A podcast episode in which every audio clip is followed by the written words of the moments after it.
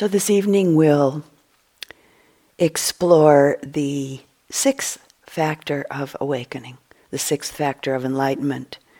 As we've been going along uh, over this month of October, exploring each of the factors one by one. and we've arrived at number six, which is concentration.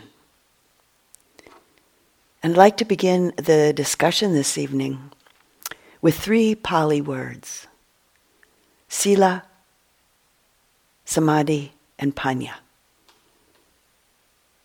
which translate into English as virtue or ethical behavior, concentration, and wisdom.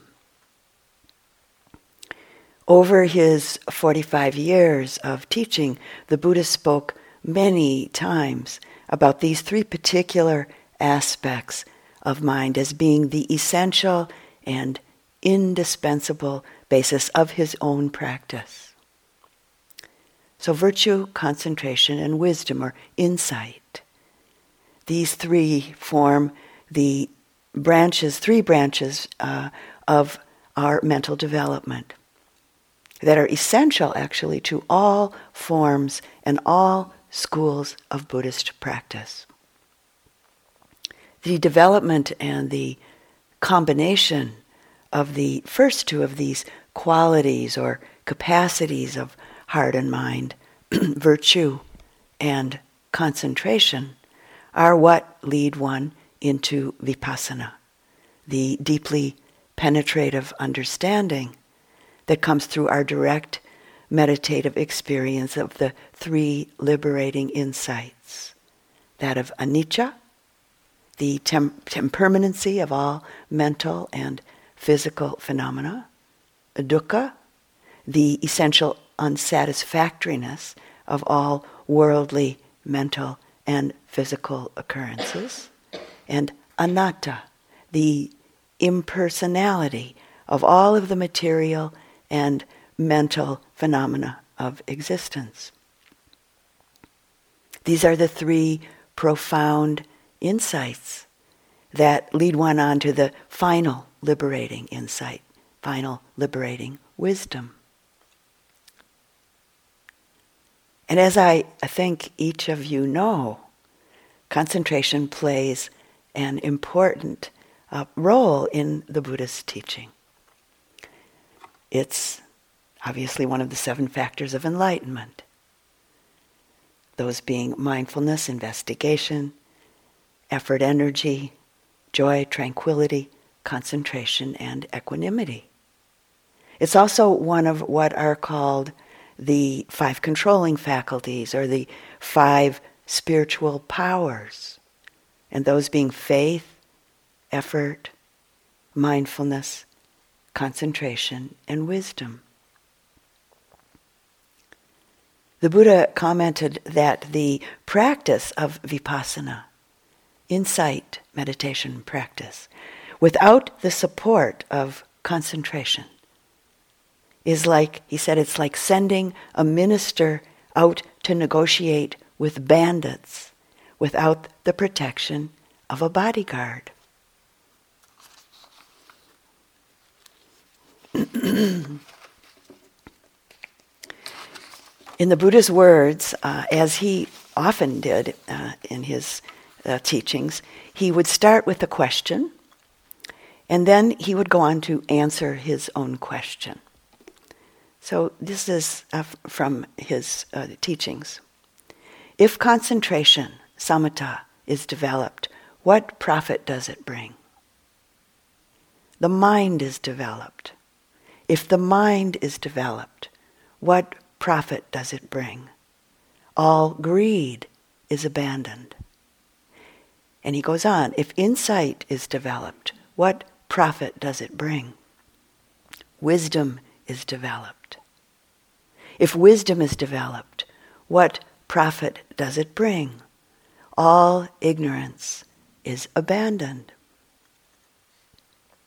So, concentration, uh, often trans- translated as samatha, concentration, meditation, and vipassana, insight, meditation practice, in particular alternating sequences are cultivated and developed throughout our practice.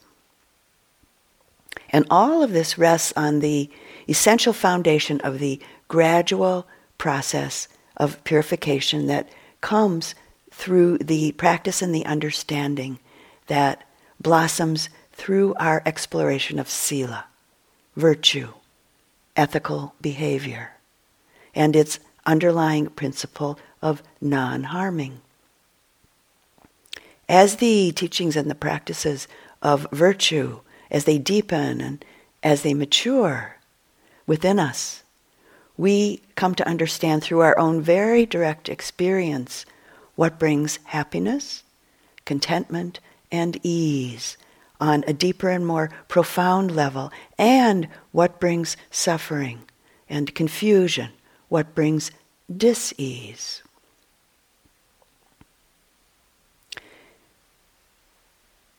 Ethical behavior or ethical discipline, ethical practice, is the basis for developing concentration, the basis for developing samatha. The Sanskrit term that's used is sam- samadhi, and the Pali word is samatha. And it refers not only to the achievement of meditative con- concentration, but also to the cultivation of exceptional mental health and balance.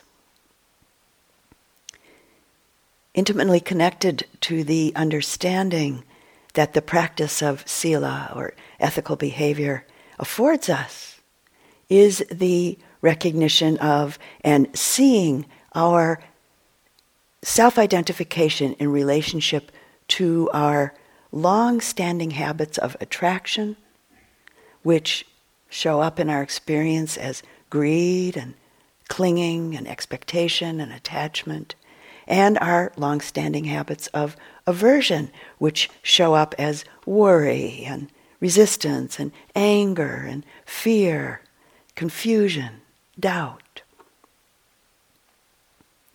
These habits of mind are the primary mental and physical phenomena that create suffering and that lead to what we could call rebirth over and over and over again in this very here and now momentary round of worldly suffering, with the Pali word for that being uh, samsara. These habits of mind are also what keep us from developing a deep and further purifying concentration. And these habits of mind keep us far from our main goal, that of recognizing the nature of things, recognizing ultimate reality, and consequently keep us from awakening, keep us from liberating the heart and the mind. The true nature of things, what's often called ultimate reality, is rooted in the principle that all mental and all physical phenomena, people, mountains, trees, galaxies, Massachusetts, New Mexico, Afghanistan, dogs, thoughts, rain, snow, sleet, we had this afternoon, uh, Canada, New York, feelings, one's hair, one's aging body, sunshine, the White House, your favorite restaurant, Delta Airlines, etc., etc., etc., etc., are understood, are regarded as being without substantial, sustaining essence, meaning as being without any separate, solid, sustaining, graspable self identity. In order to see the true nature of existing phenomena, we need to purify the mental cloudiness, part the veil, untangle the tangle that keeps us from seeing it. And this occurs through the practices of sila, samadhi, and panya. All of which, and this is very important, all of which are rooted in mindfulness, which is the first factor of awakening. The Buddha, in speaking with one of his chief disciples, Ananda, coming from the Kimattha Sutta from the Anguttara, Nikaya. and in this sutta, Ananda asks the Buddha a question, and the Buddha responds.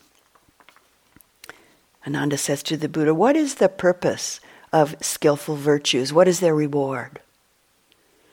And the Buddha responds Skillful virtues have freedom from remorse as their purpose, Ananda, and freedom from remorse as their reward. Freedom from remorse has joy as its purpose, joy as its reward. Joy has rapture as its purpose, rapture as its reward. Rapture has serenity as its purpose, serenity as its reward. Serenity has pleasure as its purpose, pleasure as its reward. Pleasure has concentration as its purpose, concentration as its reward. Concentration has knowledge and vision of things as they actually are as its purpose. Knowledge and vision of things as they actually are as its reward. In this way, Ananda, skillful virtues lead step by step to the consummation of liberation from suffering, to the consummation of arhatship.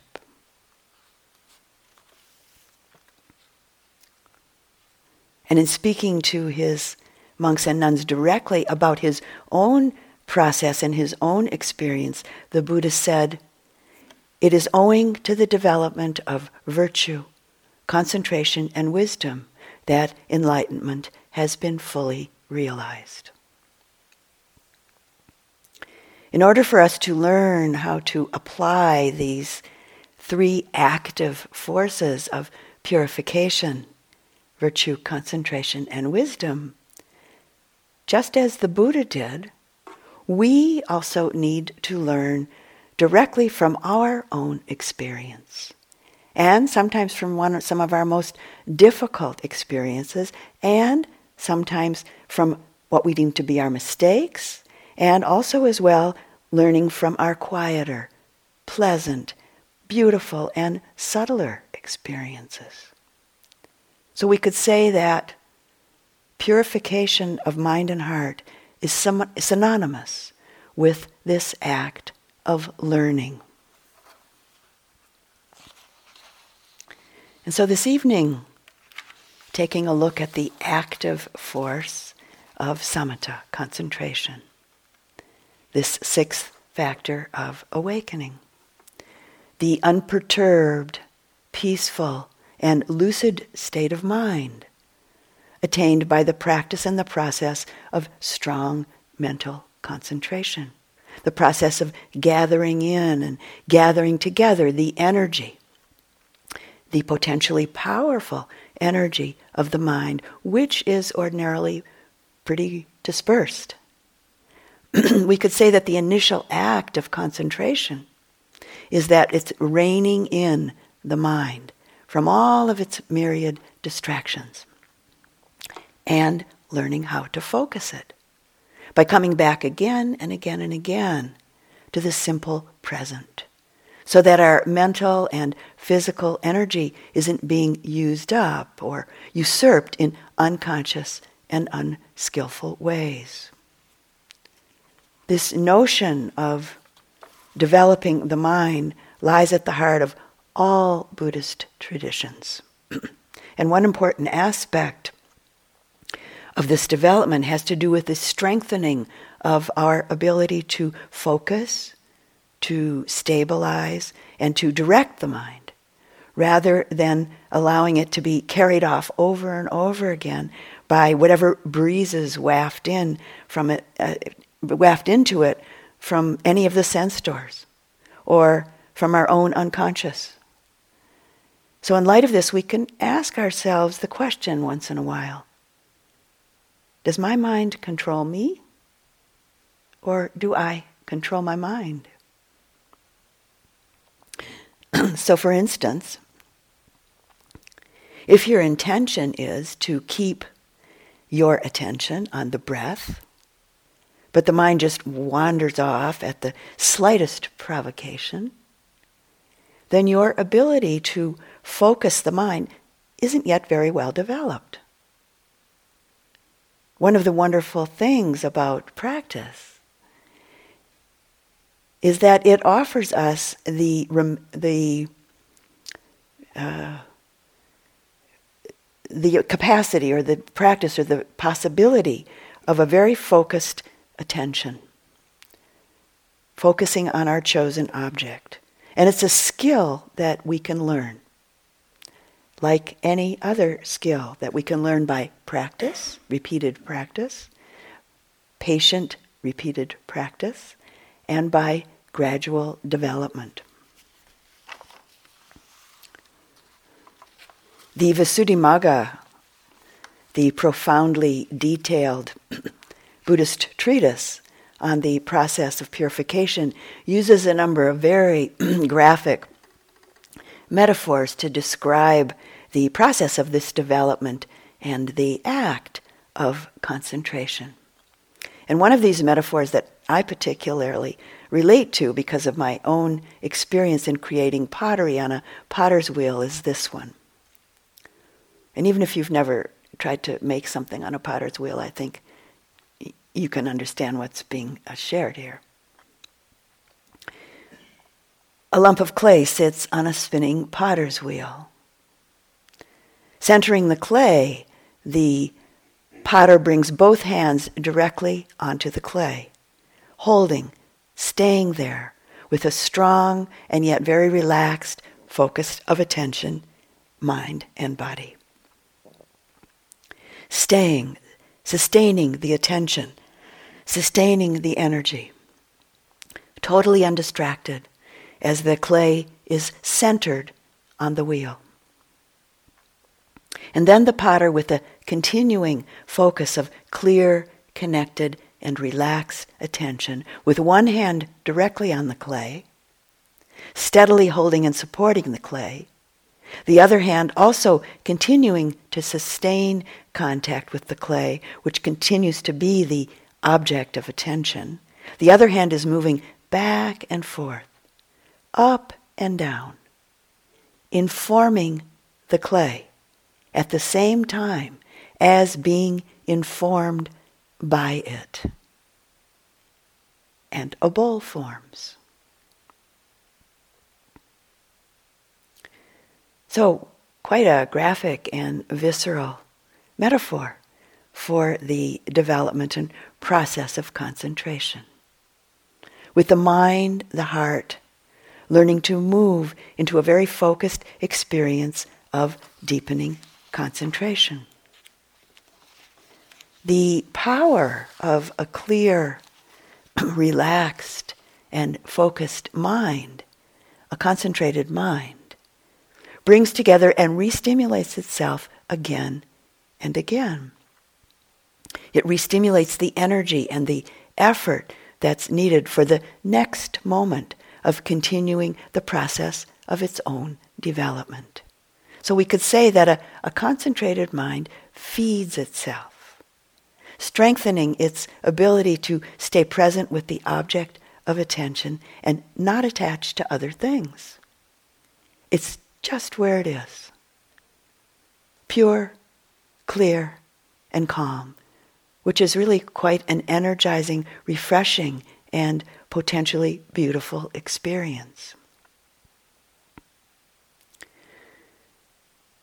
Because of our exploration this evening being primarily devoted to the purifying and beautiful current of samatha, of concentration, I think it would be helpful to, uh, for us to explore and learn uh, a little bit about uh, more about the basis, the process, and the fruits of concentration. And a quote from uh, uh, B. Alan Wallace, uh, who's a Tibetan Buddhist teacher. like a telescope launched into orbit beyond the distortion of the Earth's atmosphere. Samatha meditation provides a platform for exploring the deep space of the mind. The wholesome states that accompany the de- development of concentration, those wholesome states being calm, joy, tranquility, happiness, contentment, peace, equanimity. These states cannot grow when the unwholesome states of mind of attachment, aversion, sleepiness, agitation, worry, and doubt are occurring. Seeing and understanding the difference between wholesome and unwholesome states of mind is essential for the development and the blossoming of concentration and its attendant wholesome states. So, a simple example if you're trying to concentrate on a meditation subject, maybe the breath, the sensations of the in and the out breath at the nostrils, at the anapanasati, or the rising and falling movement of the breath in the belly, or maybe the breath moving in and out through the whole body. If you're anxious, and if you're filled with worry, if you're filled with expectation during this process, calm and joy will be prevented from arising. Worry and expect- expectation actually enslave us.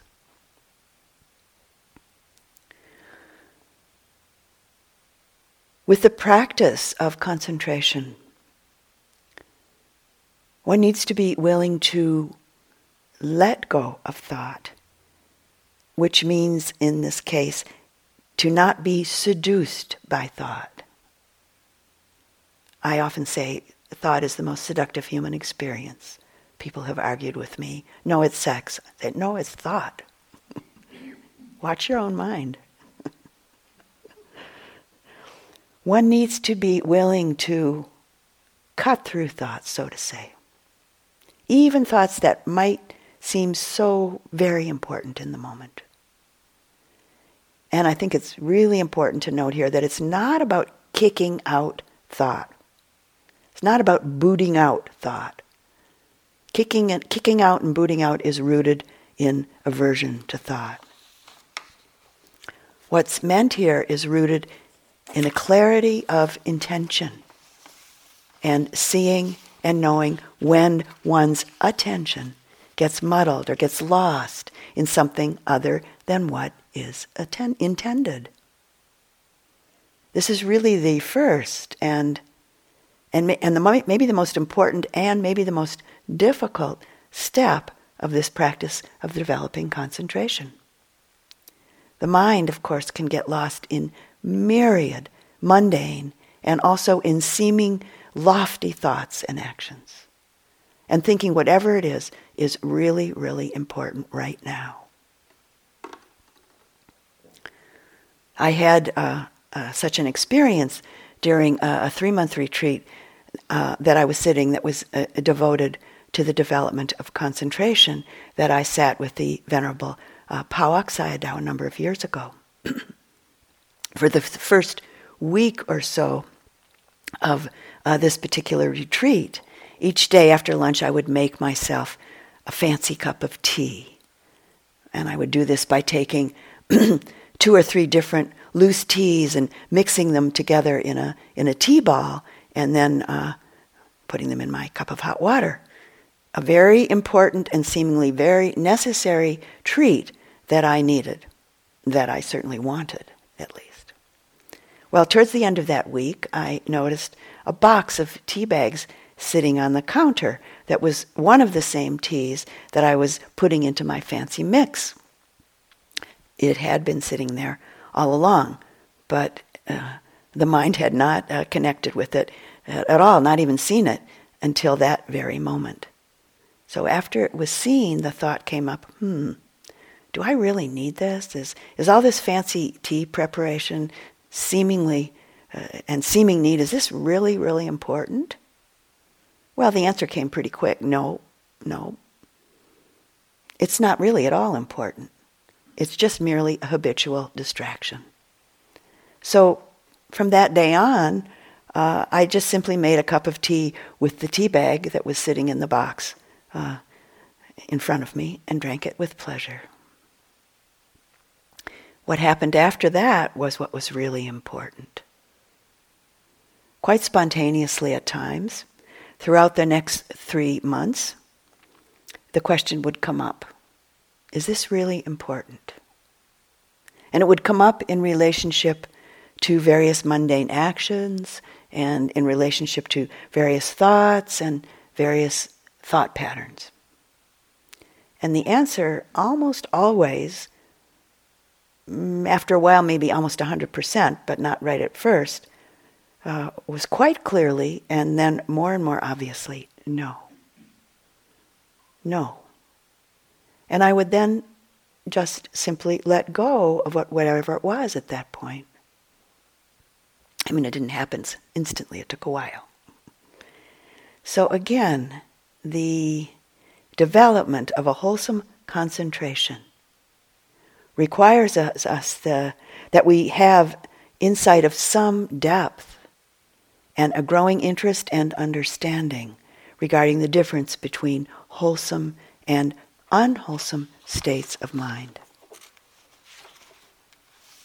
And one of the most wonderful and amazing fruits that inevitably occurs through the process of developing concentration and mindfulness is that the mind and heart are continually being purified from the various permutations of greed, aversion, lethargy, restlessness, and doubt.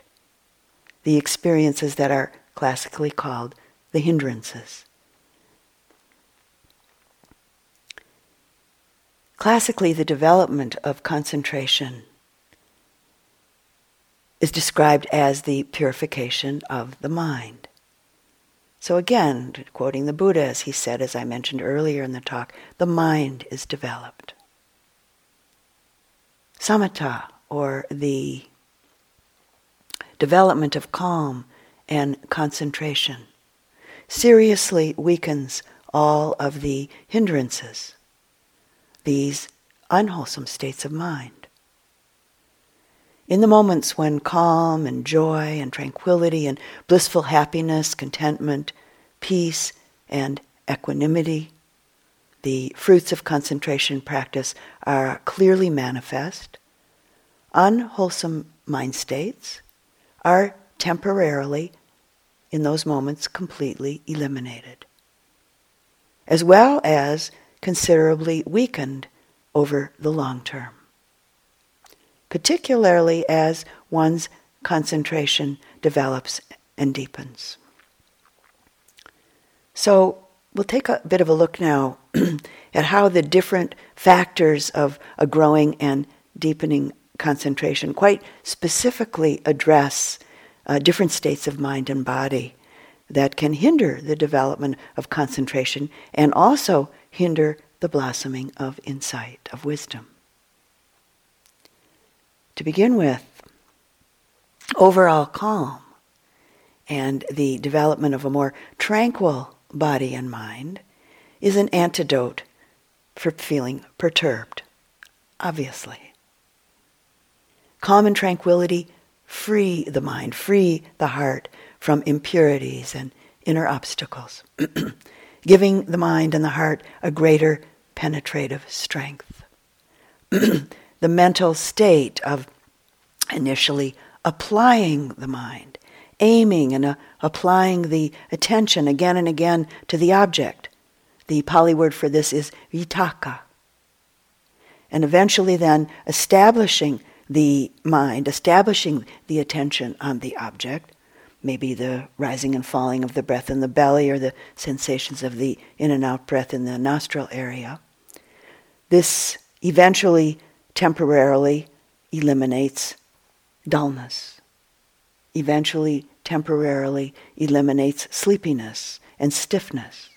And this can also be said about metta practice, applying the metta phrases, applying the attention to the metta phrases one by one. The sustained application of the mind, the continuous sustained attention on the object. Again, such as the breath, or maybe metta phrase, a metta phrase. In Pali, the word for this is vichara. Eventually, this temporarily eliminates uncertainty and it uh, temporarily, temporarily eliminates doubt within the practice. And it weakens these afflictive states to some degree overall. The deeply concentrated and mindful state of joyful zest, a bright happiness and elation in the mind, resulting from the developing focus and purity of the heart and mind. The Pali word for this is piti. This brings a, a, delighted interest in and a liking for the object of attention, for something just as simple as a breath, for instance. And with the developing of and a deepening concentration, which results in various degrees of piti, ill will, and various degrees of piti, which we can experience uh, as physical sensations usually at first, anyways, such as maybe tingling or vibration. And when this develops and deepens, ill will is temporarily inhibited. As we continue with this process of the development of the mind through the practice and development of concentration, the concentrated state of bliss and contentment, a, a, sweet kind of easeful happiness. The Pali word for this is sukha, which in its maturity is not a pleasant bodily feeling, but it's a, a blissful, contented mental feeling. And when this occurs to varying degrees throughout a deepening concentration, restlessness, agitation, regret, and worry are eventually, completely, temporarily eliminated. And lastly, the steady, undistracted attention of a one-pointed focus of a very deeply concentration, concentrated mind. The Pali word for this is ekaggata. With this, uh, occurring to varying degrees uh, during the development stages of concentration and developing stages of mindfulness insight practice. This one pointed focus of attention is the experience of a clear, strong, and pervasive energetic centeredness, balance, and equanimity. And during this time, when it's really percolating uh, relatively deeply, or maybe very deeply, uh, after a while. Sensuous desire for anything is temporarily inhibited, is at bay. As samadhi or samatha or concentration develops and as it moves along, these states that corrupt the natural purity and the natural luminosity of the mind and heart, when at least some of these imperfections, these afflictive states, which also includes clinging and self identification to pleasant experience, as well as other habitual states of mind and body, when at least some of these have been clearly let go, have been temporarily abandoned, have been temporarily relinquished, at that time, one really truly gains a much fuller and deeper confidence in and connection to one's own practice. And when this confidence arises, the mind and the heart often experience great inspiration and enthusiasm and appreciation connected to the Buddha, the Dhamma, and the Sangha. And if one has a teacher, to one's own particular teacher. as awakening beings, when we begin to directly experience and to know ourselves as purified to of unwhole, unwholesome states, when we directly experience and know ourselves as at least partially liberated from these states, a great and wholesome gladness and gratitude is born in us. And with the blossoming and the maturing of this gladness, a joyful zest and the taste of a wholesome elation, which is sometimes defined as rapture, is born in us. With this joy and the knowing of it, and very important, without any attachment uh, or personal identification in those moments, the body and the mind become very tranquil. With the maturing of tranquility, both the more overt and the subtle bodily and mental disturbances that are connected with gladness and joy, they're removed. They disappear within the calm and the quiet. They disappear within the serene pleasure of tranquility.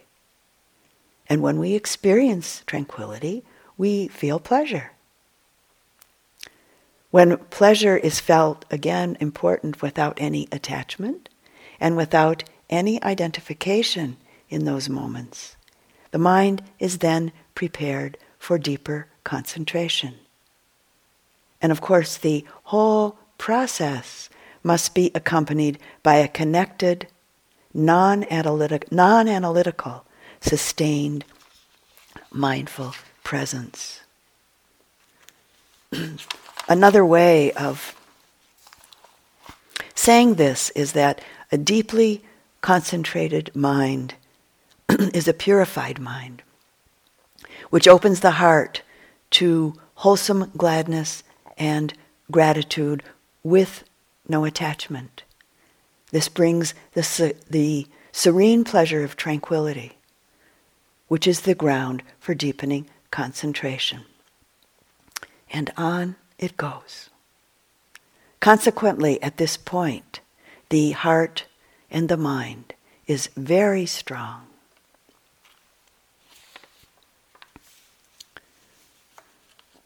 And so, in this light, the skill that's being developed is one's ability to resist or deflect the influence of raga, the Pali word that's literally translated as unwholesome passion, and is often synonymous with greed, with unwholesome desire, with craving, attachment, and clinging, all of which are the core causes of our human suffering, the core causes of dukkha.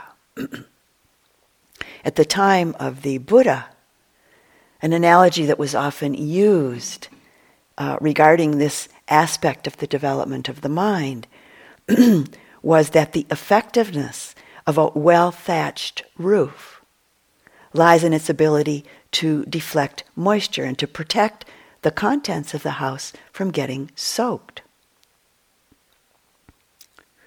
with the analogy being that a well developed mind will be aware of an unwholesome thought or emotion that has arisen and will be aware of a, a, provocative sense input, but will allow these to just roll off the mind and not penetrate into the immediately following mind moments to drench the mind with clinging or aversion. A similar image often used was of the of water rolling off a lotus leaf or water rolling off the feathers of a duck.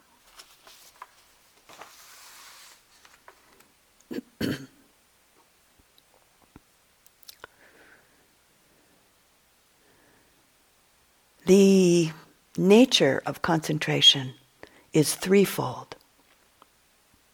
In other words, we could say there are three types or three levels of concentration that can develop and that also serve our insight practice.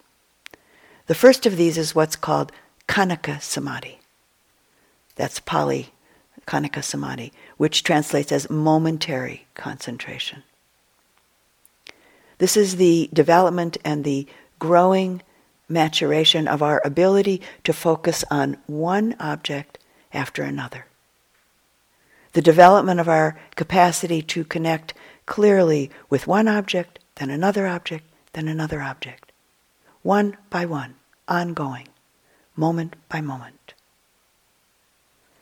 The cultivation of one's capacity for momentary concentration is essential for insight practice, for vipassana practice uh, to happen.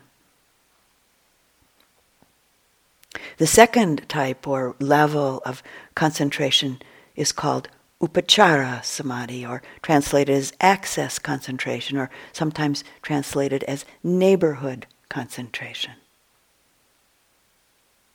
And this is a very deep and powerful concentration that occurs just before one moves into absorption or, or jhana uh, concentration, if one is inclined in that way. And it um, neighborhood concentration can be reaccessed and used for insight practice. Access concentration is often experienced as similar to the intensity and the depth of absorption or jhana concentration, but it's not an absorbed concentration. With access concentration or neighborhood concentration, the mind doesn't stay focused on one object as it does well, with, with jhana concentration. Not doesn't stay focused on one object at the exclusion of other objects. With upachara, access concentration, the mind is very malleable. It's able to move from object to object to object. So, from this perspective, access concentration can be a very helpful and useful uh, uh, approach uh, for, and use in practice in the unfolding of insight practice. The third type or level of concentration is jhana concentration. And this is a concentrated mind that completely absorbs into one object at the exclusion of all other objects. When the mind is absorbed in this way, it's not possible for the mind to do anything else at that time. And during this time, unwholesome states of mind are considerably weakened, though they're not totally and finally eliminated. It's only through vipassana practice, it's only through insight practice that unwholesome and afflictive states of mind are totally eliminated. The development of concentration will quite naturally take place in our vipassana practice, in our insight practice, particularly upachara, particularly momentary concentration, especially when we begin to meet all of the various body mind phenomena with less and less clinging, less and less attachment and identification, but rather with an interested, open hearted, and investigative attitude. The development of jhana and access concentration takes a very specific and concerted effort that's not really everyone's inclination or not even everyone's interest. Sometimes it's an interest, but it might not be an inclination. And it's not absolutely necessary for a potentially liberating vipassana, a potentially liberating insight practice to unfold. the, the achievement of jhana concentration may and usually does require many months or even many years of single pointed practice, meditating for many hours each day. And this may be impractical for some people. For others, it may be possible and it may be worthwhile moving towards the discoveries uh, that lie in wait for us as we apply the telescope of samatha to explore the deep space of the mind. As concentration develops, slowly we gain the wisdom and the confidence to allow ourselves to wholeheartedly meet experience with no self or not self, no me, no I am, while at the same time being very clearly present and mindfully aware of just what's taking place, but with no pondering, no commentary, no thinking about what's occurring, and not making something out of experience, but rather receiving, sensing, seeing, and knowing experience just as it is. So, in light of this, I'd like to share a simple and potentially illuminating story with you about two significant times and aspects of the Buddha's life.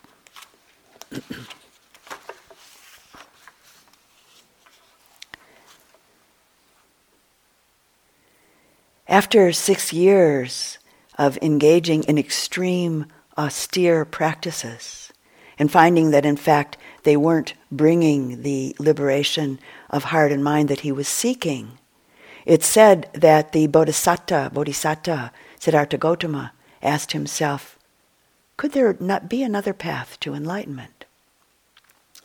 In reflection with this inner questioning, an image, the memory of a particular experience from his childhood appeared to young Siddhartha, young man Siddhartha. And he remembered a particular spring day when he was a boy of six. That morning, his father had taken him to the spring plowing festival, a time each year when the men in the community, rich and poor alike, came together for a day of plowing up the earth. It was an annual ritual marking the beginning of the spring planting season.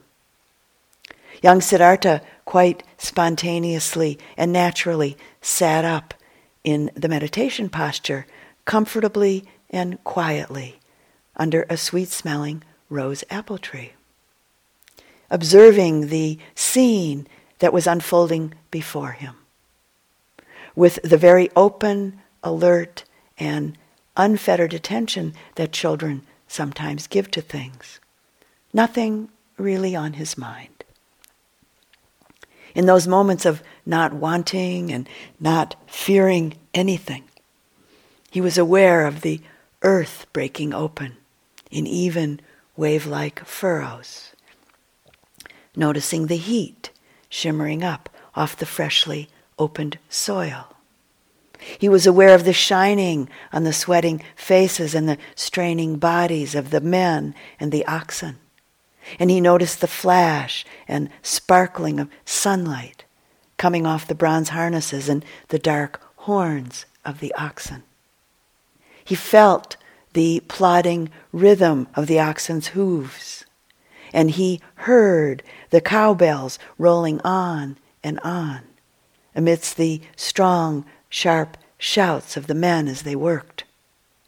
He also clearly heard the beautiful sound of bird song, as well as the shrill cries of the birds as they dove and pecked and devoured the swarming insects and the grubs, worms, and broken bodies of the mice that were left out on the upturned earth. All of this laboring and devouring and struggling and suffering and dying, endlessly going on beneath and right along with the gaiety, the joy, and the beauty of that spring festival day. All of this entered into young Siddhartha's heart and mind. As he sat alone, clearly focused and deeply relaxed under the rose apple tree, open heartedly experiencing the scene before him, and in his mind and heart, finding no resistance, no tension, no inner conflict, nothing to add, nothing to take away.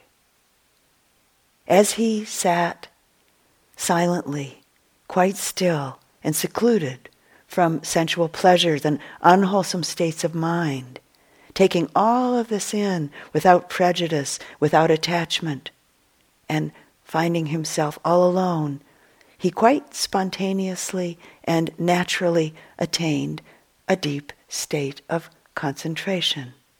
And it's said that he entered the first jhana through mindfulness of breathing, experiencing a very bright, sweet pleasure and joyful happiness that was not born out of desire for or clinging to anything. And in his young mind, a deep, intuitive understanding was seeded. As a young man, in the midst of practicing extreme austerities of body and then remembering this boyhood experience, the thought occurred to Siddhartha could that be the path to enlightenment? And it's said that following up on this memory from his childhood, the bodhisattva became filled with energy and a sureness that this, in fact, was a footstep on the path. A footstep on the path to liberation. And so he resolved to sit quietly and press forward in deep meditation until he reached full understanding, until he reached true freedom. This was a turning point for the Buddha to be in his quest for awakening, in his quest for enlightenment. This was a, a, turning point and a change in his relationship to suffering and in his evaluation of pleasure. He understood that pleasant experience was no longer to be feared and banished by the practice of extreme austerities. At that most important point of turning in his quest for liberation, Siddhartha realized that the confusion, the misunderstanding, the delusion, the greed, the anger, anguish, and hatred, all of the dark and afflictive states of mind wouldn't be, and in fact couldn't be purified or banished or released or relinquished by creating hardships for oneself and then putting up with them or by trying to live through them by steeling, by hardening oneself, and then toughing it out in relationship to these self inflicted hardships. Or maybe by struggling and trying hard to let go of the painful mind states related to extreme, austere practices, or by trying to lose one's self in self created physical and mental hardship.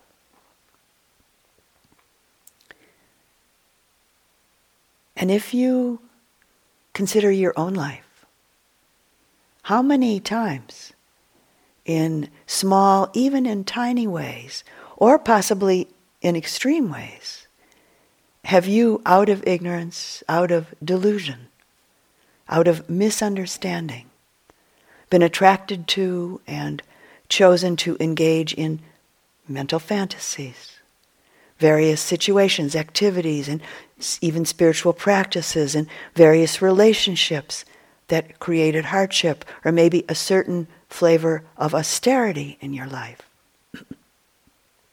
and maybe even extreme hardship or austerity. So, in your own way, doing just what the Buddha did. And thinking, just as he did, that these situations, these fantasies, these activities, these practices or relationships would somehow bring a sustaining joy, happiness, and ease into your life. Potentially, a certain degree of mental strength is gained, but the light or may be gained, not always, but may be gained.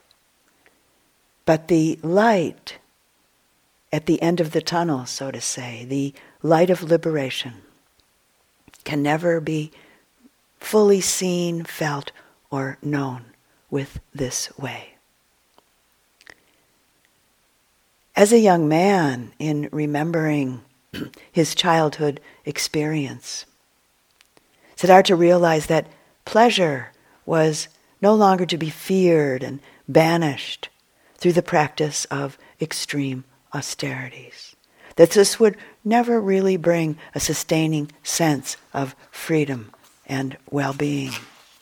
He understood that when pleasure is born internally, within a mind, within a heart that's secluded, free from mental and bodily hindrances, the mental and bodily, bodily hindrances of lethargy and restlessness, greed and clinging, free from the various permutations of aversion and confusion or doubt. He understood that when pleasure is born of seclusion, clear, concentrated, and mindful presence and detachment, that it's not only okay, but that it's a valuable and necessary accompaniment along the path to liberation. And that it in fact points to the sustaining happiness of a heart, of a mind that's no longer run by the energies of greed and clinging and fear, judgment, anger, and confusion. That in fact it points to the sustaining happiness and ease of a heart, a mind that is liberated, awakened. In remembering his childhood experience, the Bodhisattva, Siddhartha, came to understand that the development of a deep concentration, and in his case, uh, in, for him, jhana, is a footstep on the path to awakening. An important and useful footstep on the way to liberation. And as the Buddha expressed it in uh, his discourse to his student Sakkaka from the Majjhima Nikaya, he said, I thought, why am I afraid of that pleasure that has nothing to do with sensual pleasures and unwholesome states? I thought, I'm not afraid of that pleasure, since it has nothing to do with sensual pleasures and unwholesome states. And then the Buddha goes on to tell Sakkaka that at that point he made the decision to stop engaging in extreme, austere practices. And that very soon after that, he was offered some solid food by a young village girl, and he regained his strength. And then he went and sat in meditation under a Bodhi tree. And then he goes on speaking with Sakkaka, saying that being quite secluded from sensual pleasures and unwholesome states, he entered into the deep concentration of the first, second, third, and fourth jhanas. And that with each of these pleasurable abidings, and now in the Buddha's words, but such pleasant feeling that arose in me did not invade my mind and remain.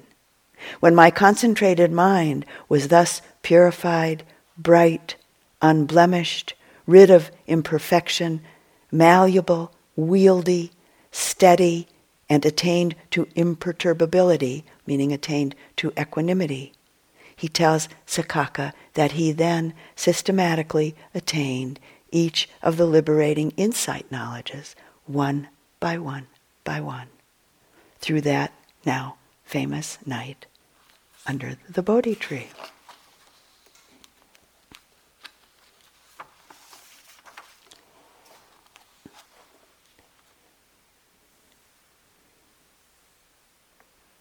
As a child, this natural state of an undisturbed, purified mind is something that young six year old Siddhartha wandered into, so to say, the world outside going on just as it is. thoughts and feelings arising and changing, coming and going. No different in those moments than anything else in the world.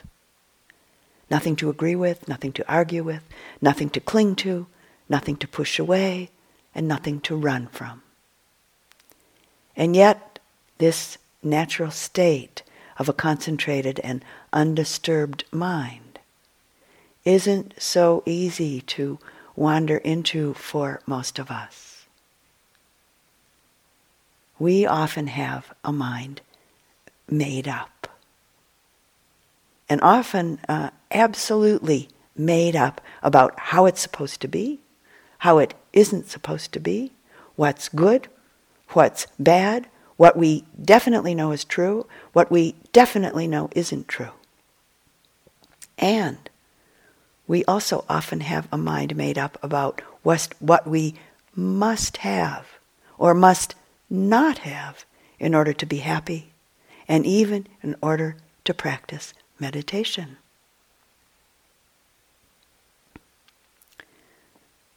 A mind made up. A mind that clings to what it makes up. This is what prevents us from directly clearly and honestly meeting the moment we're in,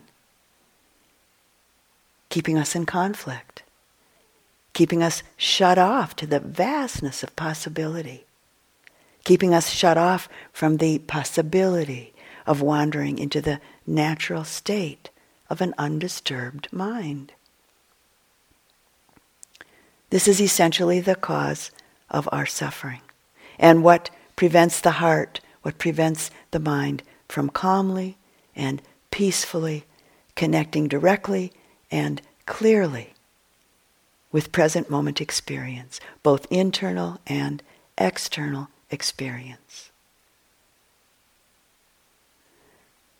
And as I mentioned earlier in our discussion, the teachings and practices that we've inherited from this from the Buddha from this great teacher fall into three currents, three basic currents.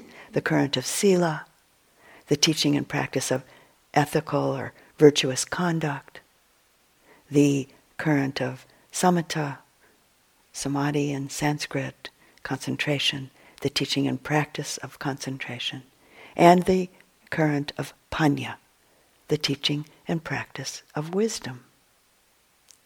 These three currents are what carried the Buddha and what carry us along and across the great and often challenging river of life. They carry us to the other side, the side of a peaceful, easeful, awakened presence, the side of living life within the natural state of an undisturbed heart, an undisturbed mind. The current of samatha, the development of concentration, is a beautiful, healing, and powerful experience in and of itself. And at whatever level one is able to develop a concentrated mind, from the perspective of the Buddha Dhamma, it's ultimately and essentially to be used towards our main goal. That of seeing the true nature of existing phenomena, parting the veil, untangling the tangle that keeps us from seeing it, so that we recognize the nature of things, recognize ultimate reality, and awaken out of the sleepy cloud of delusion.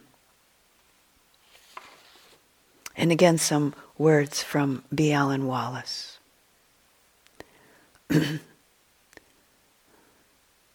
First, to say that our practice um, is about the unification, we could say, of samatha and vipassana.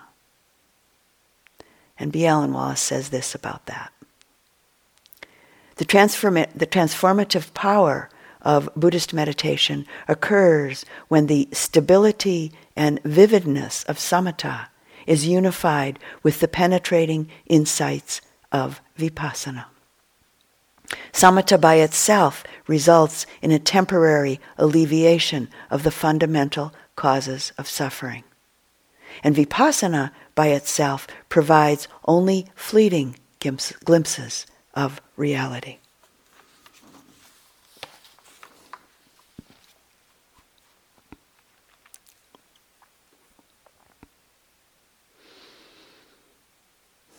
And so, as awakening beings, here we are today, all of us here in this room, more than 2,500 years later after the story that I've just shared about the Buddha's uh, life uh, took place. And thanks to Siddhartha Gautama's diligent and powerful years of practice, here we are exploring and learning from his direct experience and the inspired and amazing gift and clarity of his ability to pass it on to others. In closing the talk this evening, I'd like to say that it's essential that you hold your practice in the light of honesty humility, and a diligent, open hearted interest. And hold yourself within your practice with deep kindness and abiding patience. Each and all of these wholesome and beautiful qualities will without a doubt serve the blossoming of sila, samadhi, and panya. And, without a doubt, are some of the basic roots and forces of purity that the fruits of our practice stem from.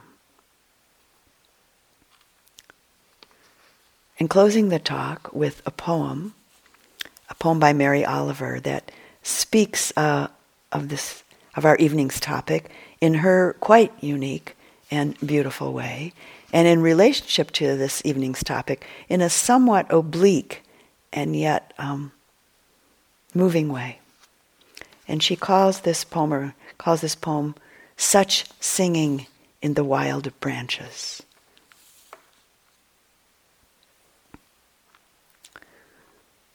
It was spring.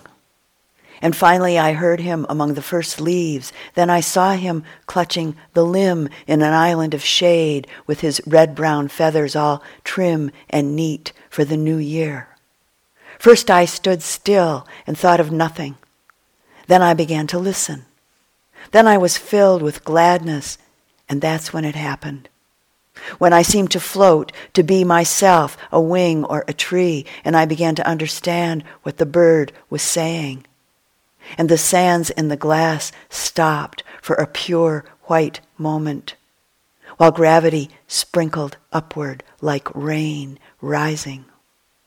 And in fact, it became difficult to tell just what it was that was singing. It was the thrush for sure, but it seemed not a single thrush, but himself and all his sisters and brothers, and also the trees around them as well as the gliding, long tailed clouds in the perfectly blue sky. All of them were singing. And of course, yes, so it seemed, so was I. Such soft and solemn and perfect music doesn't last for more than a few moments. It's one of those magical places wise people like to talk about. One of the things they say about it that is true is that once you've been there, you're there forever. Listen, everyone has a chance. Is it spring? Is it morning? Are there trees near you? And does your own soul need comforting? Quick then, open the door and fly on your heavy feet. The song may already be drifting away.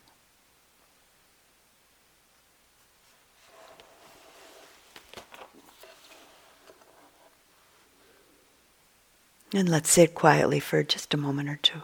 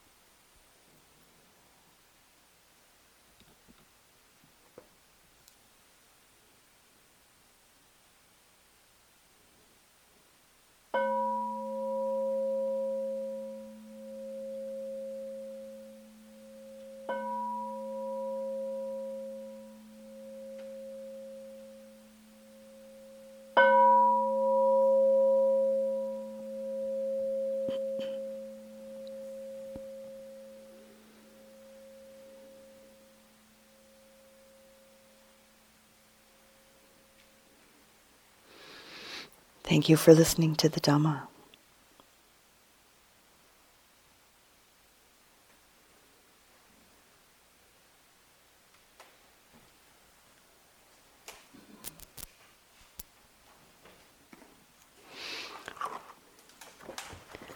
And we close the evening.